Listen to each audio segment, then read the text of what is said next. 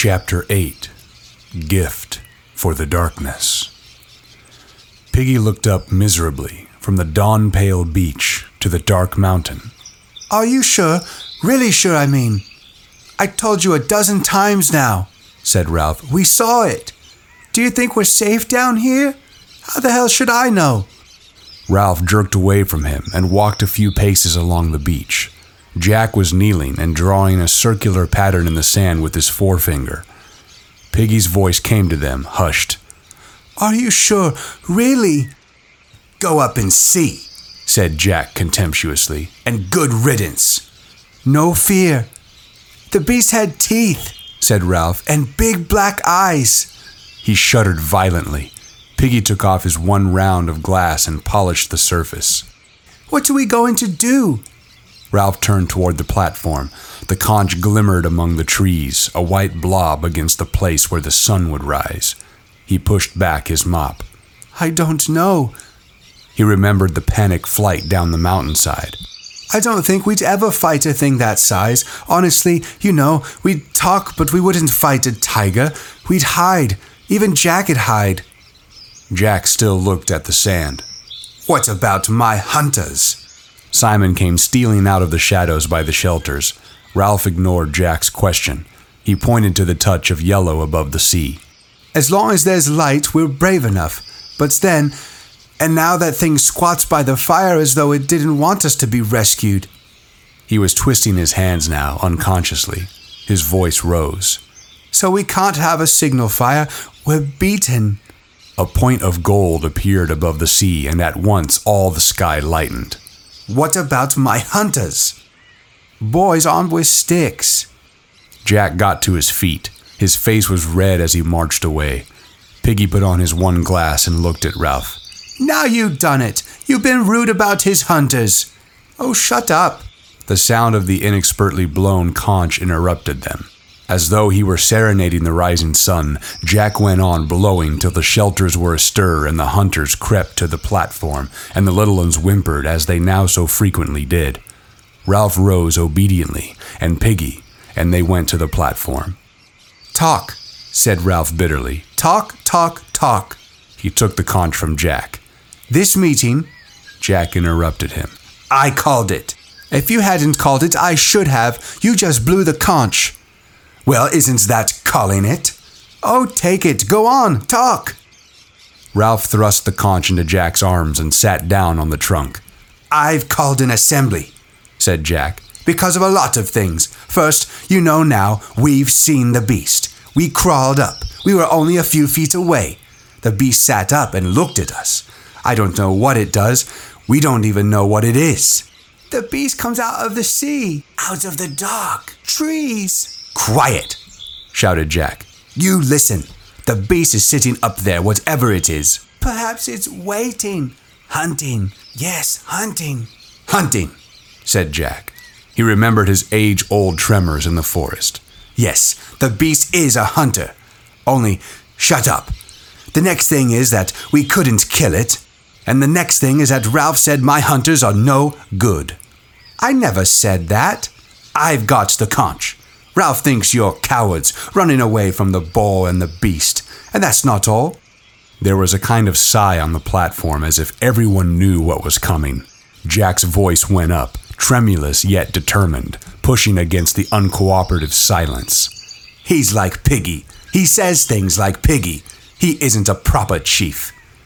Jack clutched the conch to him. He's a coward himself. For a moment, he paused and then went on. On top, when Roger and me went on, he stayed back. I went too. After. The two boys glared at each other through screens of hair. I went on too, said Ralph. Then I ran away. So did you. Call me a coward then. Jack turned to the hunters. He's not a hunter. He'd never have got us meat. He isn't a prefect, and we don't know anything about him. He just gives orders and expects people to obey for nothing. All this talk. All this talk, shouted Ralph. Talk, talk. Who wanted it? Who called this meeting? Jack turned, red in the face, his chin sunk back. He glowered up under his eyebrows. All right then, he said in tones of deep meaning and menace. All right. He held the conch against his chest with one hand and stabbed the air with his index finger. Who thinks Ralph oughtn't to be chief? He looked expectantly at the boys ranged around who had frozen. Under the palms there was deadly silence. Hands up, said Jack strongly. Whoever wants Ralph not to be chief. The silence continued, breathless and heavy and full of shame. Slowly, the red drained from Jack's cheeks, then came back with a painful rush. He licked his lips and turned his head at an angle so that his gaze avoided the embarrassment of linking with another's eye. How many think? His voice tailed off. The hands that held the conch shook. He cleared his throat and spoke loudly. All right then. He laid the conch with great care in the grass at his feet. The humiliating tears were running from the corner of each eye. I'm not going to play any longer. Not with you. Most of the boys were looking down now, at the grass or their feet. Jack cleared his throat again. I'm not going to be a part of Ralph's lot. He looked along the right hand logs, numbering the hunters that had been a choir. I'm going off by myself. He can catch his own pigs. Anyone who wants to hunt when I do can come too. He blundered out of the triangle toward the drop to the white sand. Jack! Jack turned and looked back at Ralph. For a moment, he paused and then cried out, high pitched, enraged. No! He leapt down from the platform and ran along the beach, paying no heed to the steady fall of his tears. And until he dived into the forest, Ralph watched him. Piggy was indignant I've been talking, Ralph, and you just stood there like. Softly, looking at Piggy and not seeing him, Ralph spoke to himself. He'll come back. When the sun goes down, he'll come. He looked down at the conch in Piggy's hand. What? Well, there. Piggy gave up the attempt to rebuke Ralph. He polished his glass again and went back to his subject. We can do without Jack Merridew. There's others besides him on this island. But now we really got a beast, though I can't hardly believe it. We'll need to stay close to the platform. There'll be less need of him in his hunting. So now we can really decide on what's what. There's no help, Piggy. Nothing to be done. For a while they sat in depressed silence. Then Simon stood up and took the conch from Piggy, who was so astonished that he remained on his feet. Ralph looked up at Simon. Simon, what is it this time? A half sound of jeering ran around the circle, and Simon shrank from it. I thought there might be something to do, something we.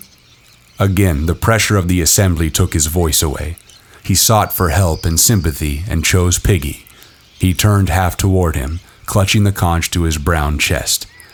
I think we ought to climb the mountain. The circle shivered with dread. Simon broke off and turned to Piggy, who was looking at him with an expression of derisive incomprehension. What's the good of climbing up to this here beast when Ralph and the other two couldn't do nothing? Simon whispered his answer. What else is there to do? His speech made, he allowed Piggy to lift the conch out of his hands. Then he retired and sat as far away from the others as possible. Piggy was speaking now with more assurance and with what, if the circumstances had not been so serious, the others would have recognized as pleasure. I said we could all do without a certain person. Now I say we got to decide on what can be done. And I think I could tell you what Ralph's going to say next. The most important thing on the island is the smoke, and you can't have no smoke without a fire. Ralph made a restless movement. No go, Piggy. We've got no fire. That thing sits up there. We'll have to stay here. Piggy lifted the conch as though to add power to his next words. We got no fire on the mountain. But what's wrong with the fire down here? A fire could be built on them rocks, on the sand even. We'd make smoke just the same. That's right, smoke. By the bathing pool. The boys began to babble. Only Piggy could have the intellectual daring to suggest moving the fire from the mountain. So we'll have the fire down here, said Ralph. He looked about him. We can build it just here between the bathing pool and the platform. Of course. He broke off, frowning, thinking the thing out. unconsciously tugging at the stub of a nail with his teeth. Of course, the smoke won't show so much, not be seen so far away, but we needn't go near near the. The others nodded in perfect comprehension. There would be no need to go near. We'll build the fire now. The greatest ideas are the simplest. Now there was something to be done. They worked with passion. Piggy was so full of delight and expanding liberty in Jack's departure, so full of pride in his contribution to the good of society, that he helped to fetch wood. The wood he fetched was close at hand, a fallen tree on the platform that they did not need for the assembly, yet to the others the sanctity of the platform had protected even what was useless there. Then the twins realized they would have a fire near them as a comfort in the night, and this set a few little ones dancing and clapping hands. The wood was not so dry as the fuel they had used on the mountain. Much of it was damply rotten and full of insects that scurried. Logs had to be lifted from the soil with care, or they crumbled into sodden powder. More than this, in order to avoid going deep into the forest, the boys worked near at hand on any fallen wood, no matter how tangled with new growth. The skirts of the forest and the scar were familiar, near the conch and the shelters, and sufficiently friendly in daylight. What they might become in darkness, nobody cared to think. They worked, therefore, with great energy and cheerfulness, though as time crept by, there was a suggestion of panic in the energy and hysteria in the cheerfulness. They built a pyramid of leaves and twigs, branches and logs on the bare sand by the platform. For the first time on the island, Piggy himself removed his one glass, knelt down, and focused the sun on tinder. Soon there was a ceiling of smoke and a bush of yellow flame. The little ones, who had seen few fires since the first catastrophe, became wildly excited. They danced and sang, and there was a partyish air about the gathering. At last, Ralph stopped work and stood up, smudging the sweat from his face with a dirty forearm. We'll have to have a small fire. This one's too big to keep up. Piggy sat down carefully on the sand and began to polish his glass. We could experiment. We could find out how to make a small hot fire and then put green branches on to make smoke. Some of them leaves must be better for that than the others. As the fire died down, so did the excitement. The little ones stopped singing and dancing and drifted away toward the sea or the fruit trees or the shelters. Ralph dropped down in the sand. We'll have to make a new list of who's to look after the fire. If you can find 'em. He looked around. Then, for the first time, he saw how few biguns there were and understood why the work had been so hard. Where's Maurice? Piggy wiped his glass again. I expect. No, he wouldn't go into the forest by himself, would he? Ralph jumped up, ran swiftly round the fire, and stood by Piggy, holding up his hair. But we've got to have a list. There's you and me and Sam and Eric and. He would not look at Piggy, but spoke casually. Where's Bill and Roger? Piggy leaned forward and put a fragment of wood on the fire. I expect they've gone. I expect they won't play either. Ralph sat down and began to poke little holes in the sand. He was surprised to see that one had a drop of blood by it. He examined his bitten nail closely and watched the little globe of blood that gathered where the quick was gnawed away. Piggy went on speaking. I seen them stealing off when we was gathering wood. They went that way, the same way as he went himself. Ralph finished his inspection and looked up into the air. The sky, as if in sympathy with the great changes among them, was different today, and so misty that in some places the hot air seemed white. The disk of the sun was dull silver, as though it were nearer and not so hot, yet the air stifled. They always been making trouble, haven't they? The voice came near his shoulder and sounded anxious. We can do without him. We'll be happier now, won't we? Ralph sat. The twins came, dragging a great log and grinning in their triumph. They dumped the log among the embers so that sparks flew. We can do all right on our own, can't we? For a long time, while the log dried, caught fire, and turned red hot, Ralph sat in the sand and said nothing. He did not see Piggy go to the twins and whisper to them, nor how the three boys went together into the forest. Here you are. He came to himself with a jolt. Piggy and the other two were by him. They were laden with fruit. I thought perhaps said Piggy. We ought to have a feast, kind of. The three boys sat down. They had a great mass of the fruit with them, and all of it properly ripe. They grinned at Ralph as he took some and began to eat. Thanks, he said. Then, with an accent of pleased surprise, Thanks. Do all right on our own, said Piggy. It's them that haven't no common sense that make trouble on this island. We'll make a little hot fire. Ralph remembered what had been worrying him. Where's Simon? I don't know. You don't think he's climbing the mountain? Piggy broke into noisy laughter and took more fruit. He might be. He gulped his mouthful. He's cracked. Simon had passed through the area of fruit trees, but today the little ones had been too busy with the fire on the beach, and they had not pursued him there. He went on among the creepers until he reached the great mat that was woven by the open space and crawled inside. Beyond the screen of leaves, the sunlight pelted down, and the butterflies danced in the middle their unending dance. He knelt down, and the arrow of the sun fell on him. That other time, the air had seemed to vibrate with heat, but now it threatened. Soon the sweat was running from his long, coarse hair. He shifted restlessly, but there was no avoiding the sun.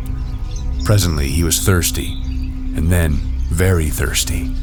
He continued to sit. Far off along the beach, Jack was standing before a small group of boys. He was looking brilliantly happy. Hunting, he said. He sized them up.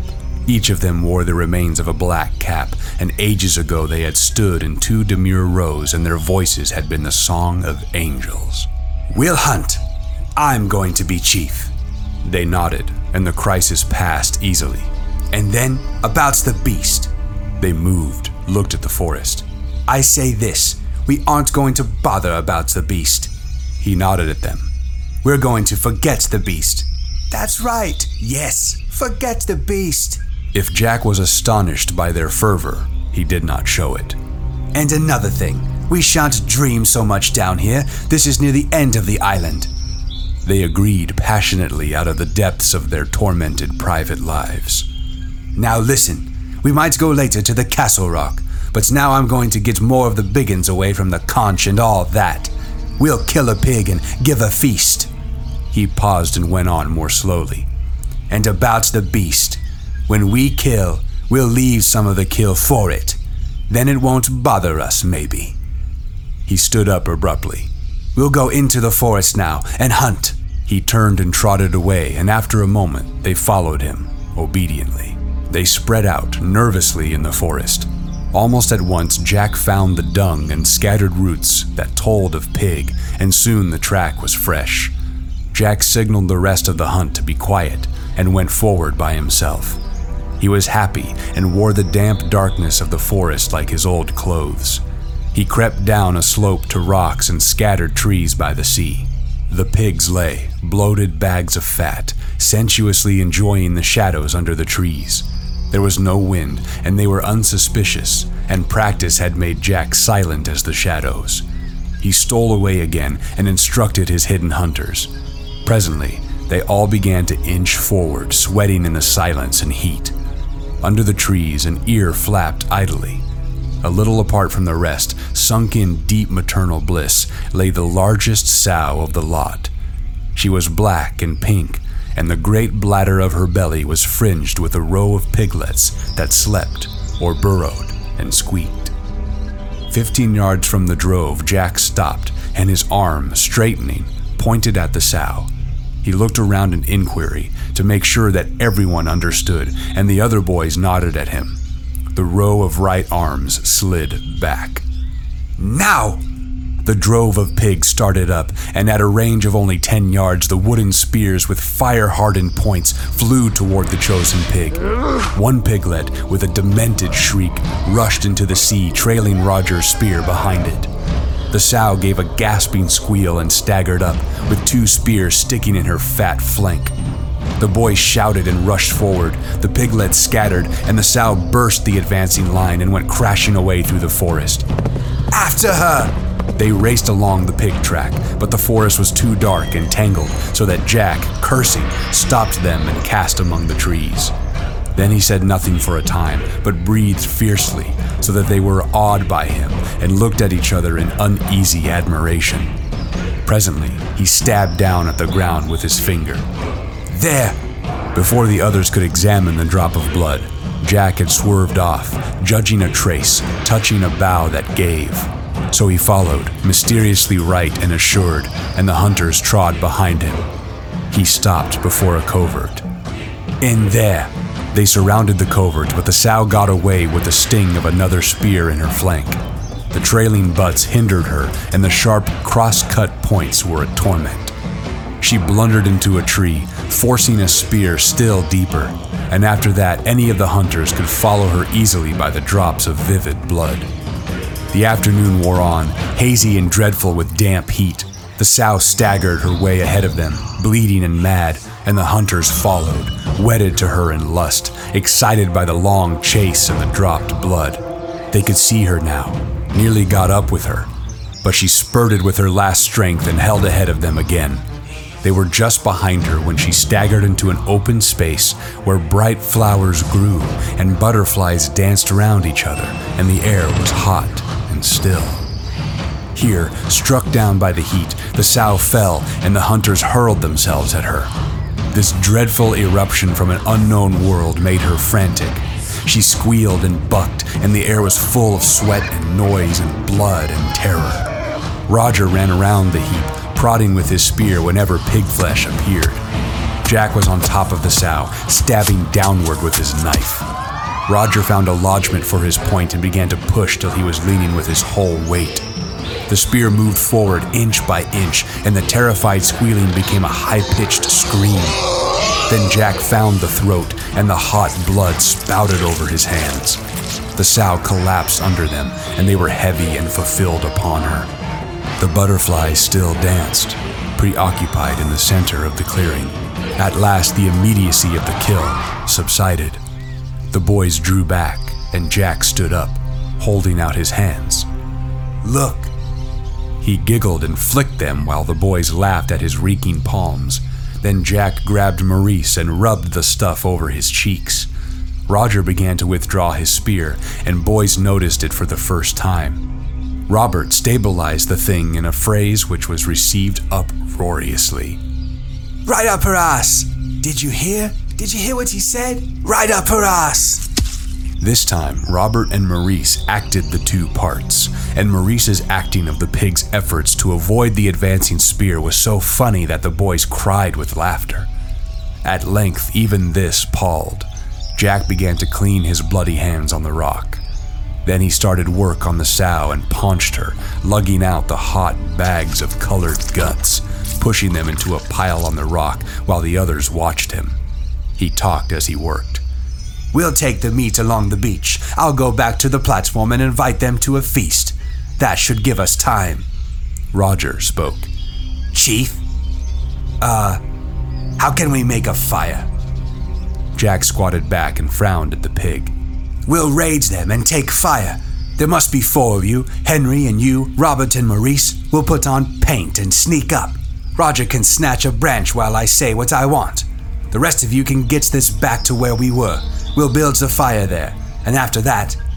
He paused and stood up, looking at the shadows under the trees. His voice was lower when he spoke again. But we'll leave part of the kill for. He knelt down again and was busy with his knife. The boys crowded around him.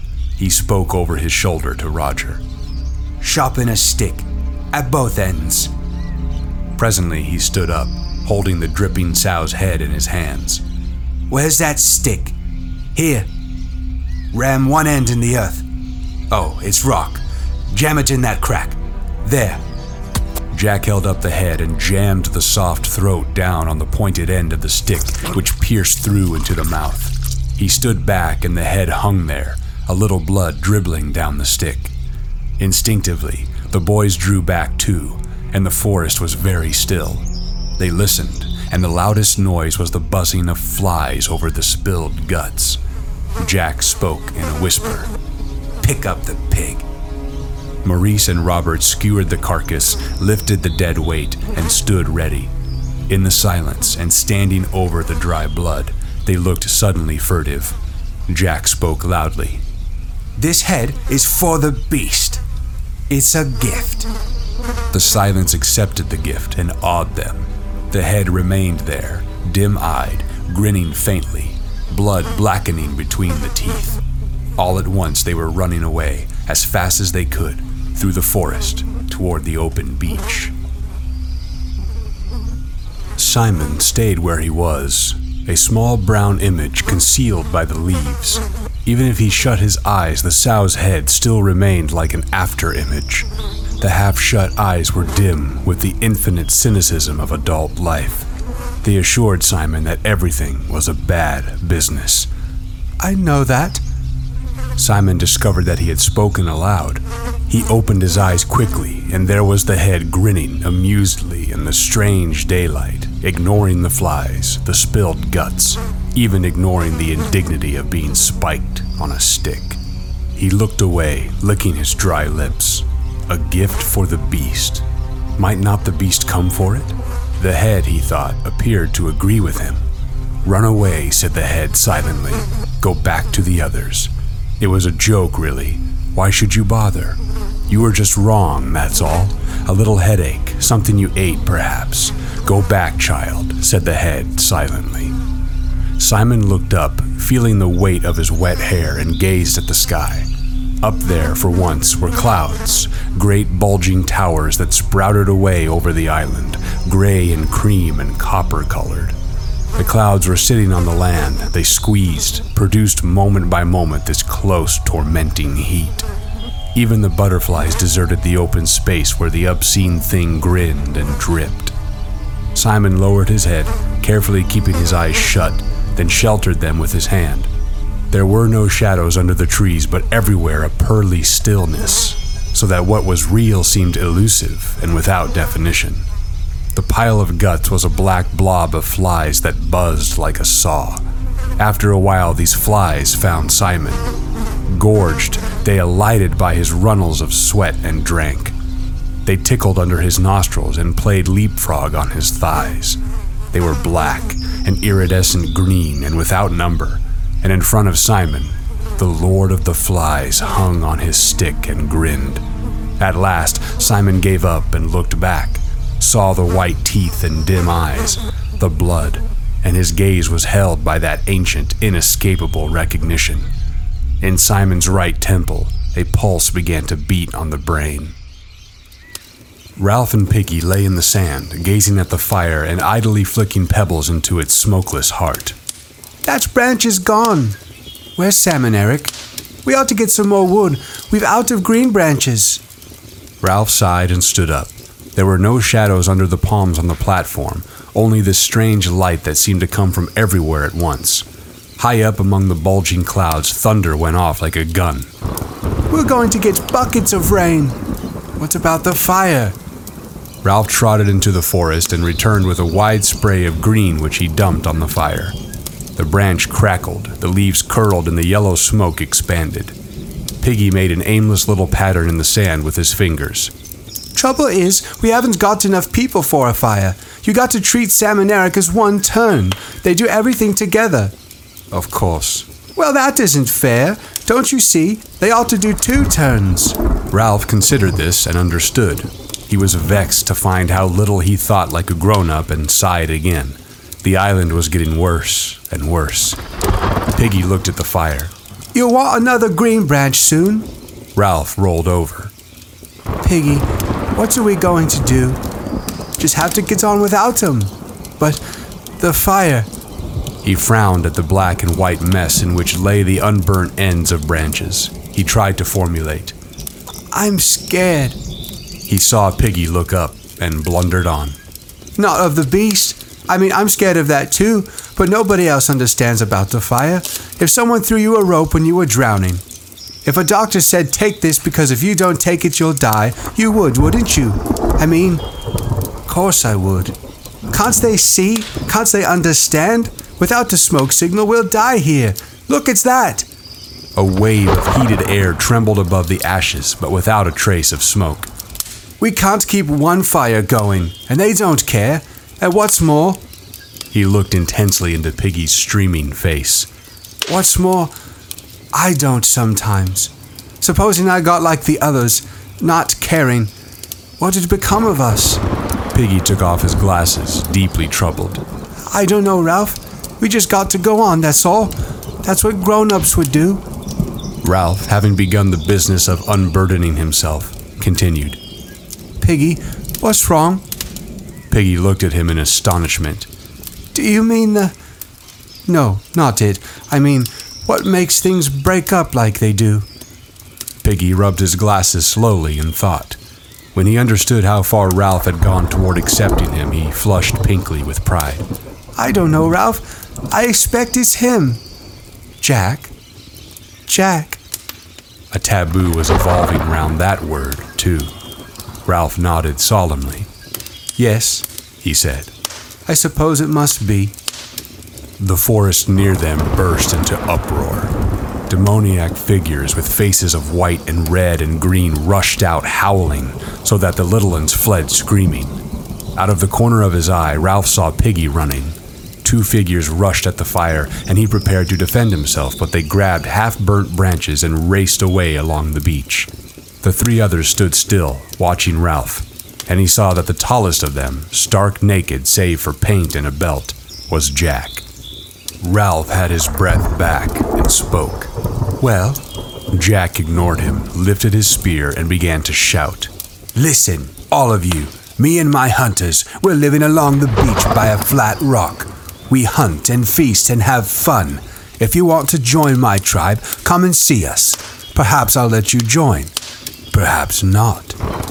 He paused and looked round. He was safe from shame or self consciousness behind the mask of his paint and could look at each of them in turn. Ralph was kneeling by the remains of the fire like a sprinter at his mark, and his face was half hidden by hair and smut. Sam and Eric peered together round a palm tree at the edge of the forest. A littlun howled, creased in crimson, by the bathing pool, and Piggy stood on the platform, the white conch gripped in his hands. Tonight we're having a feast. We've killed a pig and we've got meat. You can come and eat with us if you like. Up in the cloud canyons, the thunder boomed again. Jack and the two anonymous savages with him swayed, looking up, and then recovered. The little one went on howling. Jack was waiting for something. He whispered urgently to the others. Go on, now! The two savages murmured. Jack spoke sharply. Go on! The two savages looked at each other, raised their spears together, and spoke in time. The chief has spoken. Then the three of them turned and trotted away. Presently, Ralph rose to his feet, looking at the place where the savages had vanished. Sam and Eric came, talking in an awed whisper. I thought it was, and I was scared. Piggy stood above them on the platform, still holding the conch. That was Jack and Maurice and Robert, said Ralph. Aren't they having fun? I thought I was going to have asthma. Oh, sucks to your asthma. When I saw Jack, I was sure he'd go for the conch. Can't think why. The group of boys looked at the white shell with affectionate respect. Piggy placed it in Ralph's hands, and the little ones, seeing the familiar symbol, started to come back. Not here. He turned toward the platform, feeling the need for ritual. First went Ralph, the white conch cradled, then Piggy, very grave, then the twins, then the little ones and the others. Sit down, all of you. They raided us for fire. They're having fun. But the. Ralph was puzzled by the shudder that flickered in his brain. There was something he wanted to say. Then the shudder had come down. But the. They were regarding him gravely, not yet troubled by any doubts about his sufficiency. Ralph pushed the idiot hair out of his eyes and looked at Piggy. But the. Oh, the fire. Of course, the fire. He started to laugh, then stopped and became fluent instead. The fire's the most important thing. Without the fire, we can't be rescued. I like to put on war paint and be a savage, but we must keep the fire burning. The fire's the most important thing on the island because. because.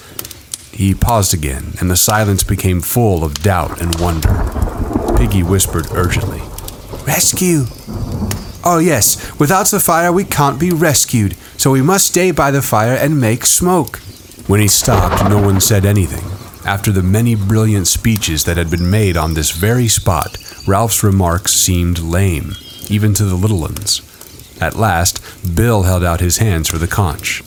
Now we can't have the fire up there because we can't have the fire up there. We need more people to keep it going. Let's go to this feast and tell them the fire's hard on the rest of us. And the hunting and all that, being savages, I mean, it must be jolly good fun. Sam and Eric took the conch. That must be fun, like Bill says, and as he's invited us. To a feast. Meat. Crackling. I could do with some meat. Ralph held up his hand. Why shouldn't we get our own meat? The twins looked at each other. Bill answered. We don't want to go in the jungle. Ralph grimaced. He, you know, goes. He's a hunter. They're all hunters. That's different. No one spoke for a moment. Then Piggy muttered to the sand. Meat? The little one sat, solemnly thinking of meat and dribbling.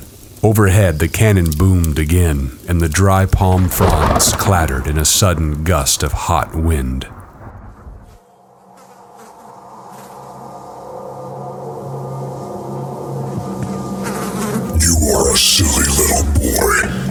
Said the Lord of the Flies.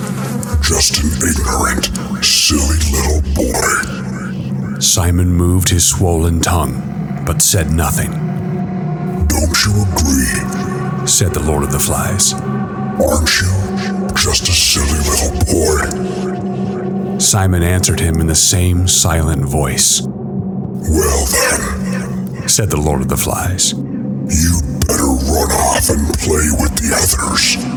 They think you're batty. You don't want Ralph to think you're batty, do you? You like Ralph a lot, don't you? And Piggy, and Jack. Simon's head was tilted slightly up. His eyes could not break away, and the Lord of the Flies hung in space before him. What are you doing out here all alone? Aren't you afraid of me? Simon shook. There isn't anyone to help you. Only me. And I'm the beast. Simon's mouth labored, brought forth audible words. Pig's head on a stick. Fancy thinking the beast was something you could hunt and kill. said the head. For a moment or two, the forest and all the other dimly appreciated places echoed with the parody of laughter. You knew, didn't you? I'm part of you? Close, close, close. I'm the reason why it's no go. Why things are what they are. The laughter shivered again, Come now. said the Lord of the Flies. Get back to the others, and we'll forget the whole thing. Simon's head wobbled. His eyes were half closed as though he were imitating the obscene thing on the stick. He knew that one of his times was coming on. The Lord of the Flies was expanding like a balloon. This is ridiculous. You know perfectly well you'll only meet me down there. So don't try to escape. Simon's body was arched and stiff. The Lord of the Flies spoke in the voice of a schoolmaster. This has gone quite far enough, my poor misguided child. Do you think you know better than I do? There was a pause. I'm warning you. I'm going to get angry. Do you see? You're not wanted. Understand? Oh, we're going to have fun on this island. Understand? We are going to have fun on this island, so don't try it on, my poor misguided boy, or else. Simon found he was looking into a vast mouth. There was blackness within, a blackness that spread, Or else. said the Lord of the Flies. We shall do you. See? Jack and Roger and Maurice and Robert and Bill and Piggy and Ralph. Do you see? Simon was inside the mouth. He fell down and lost consciousness.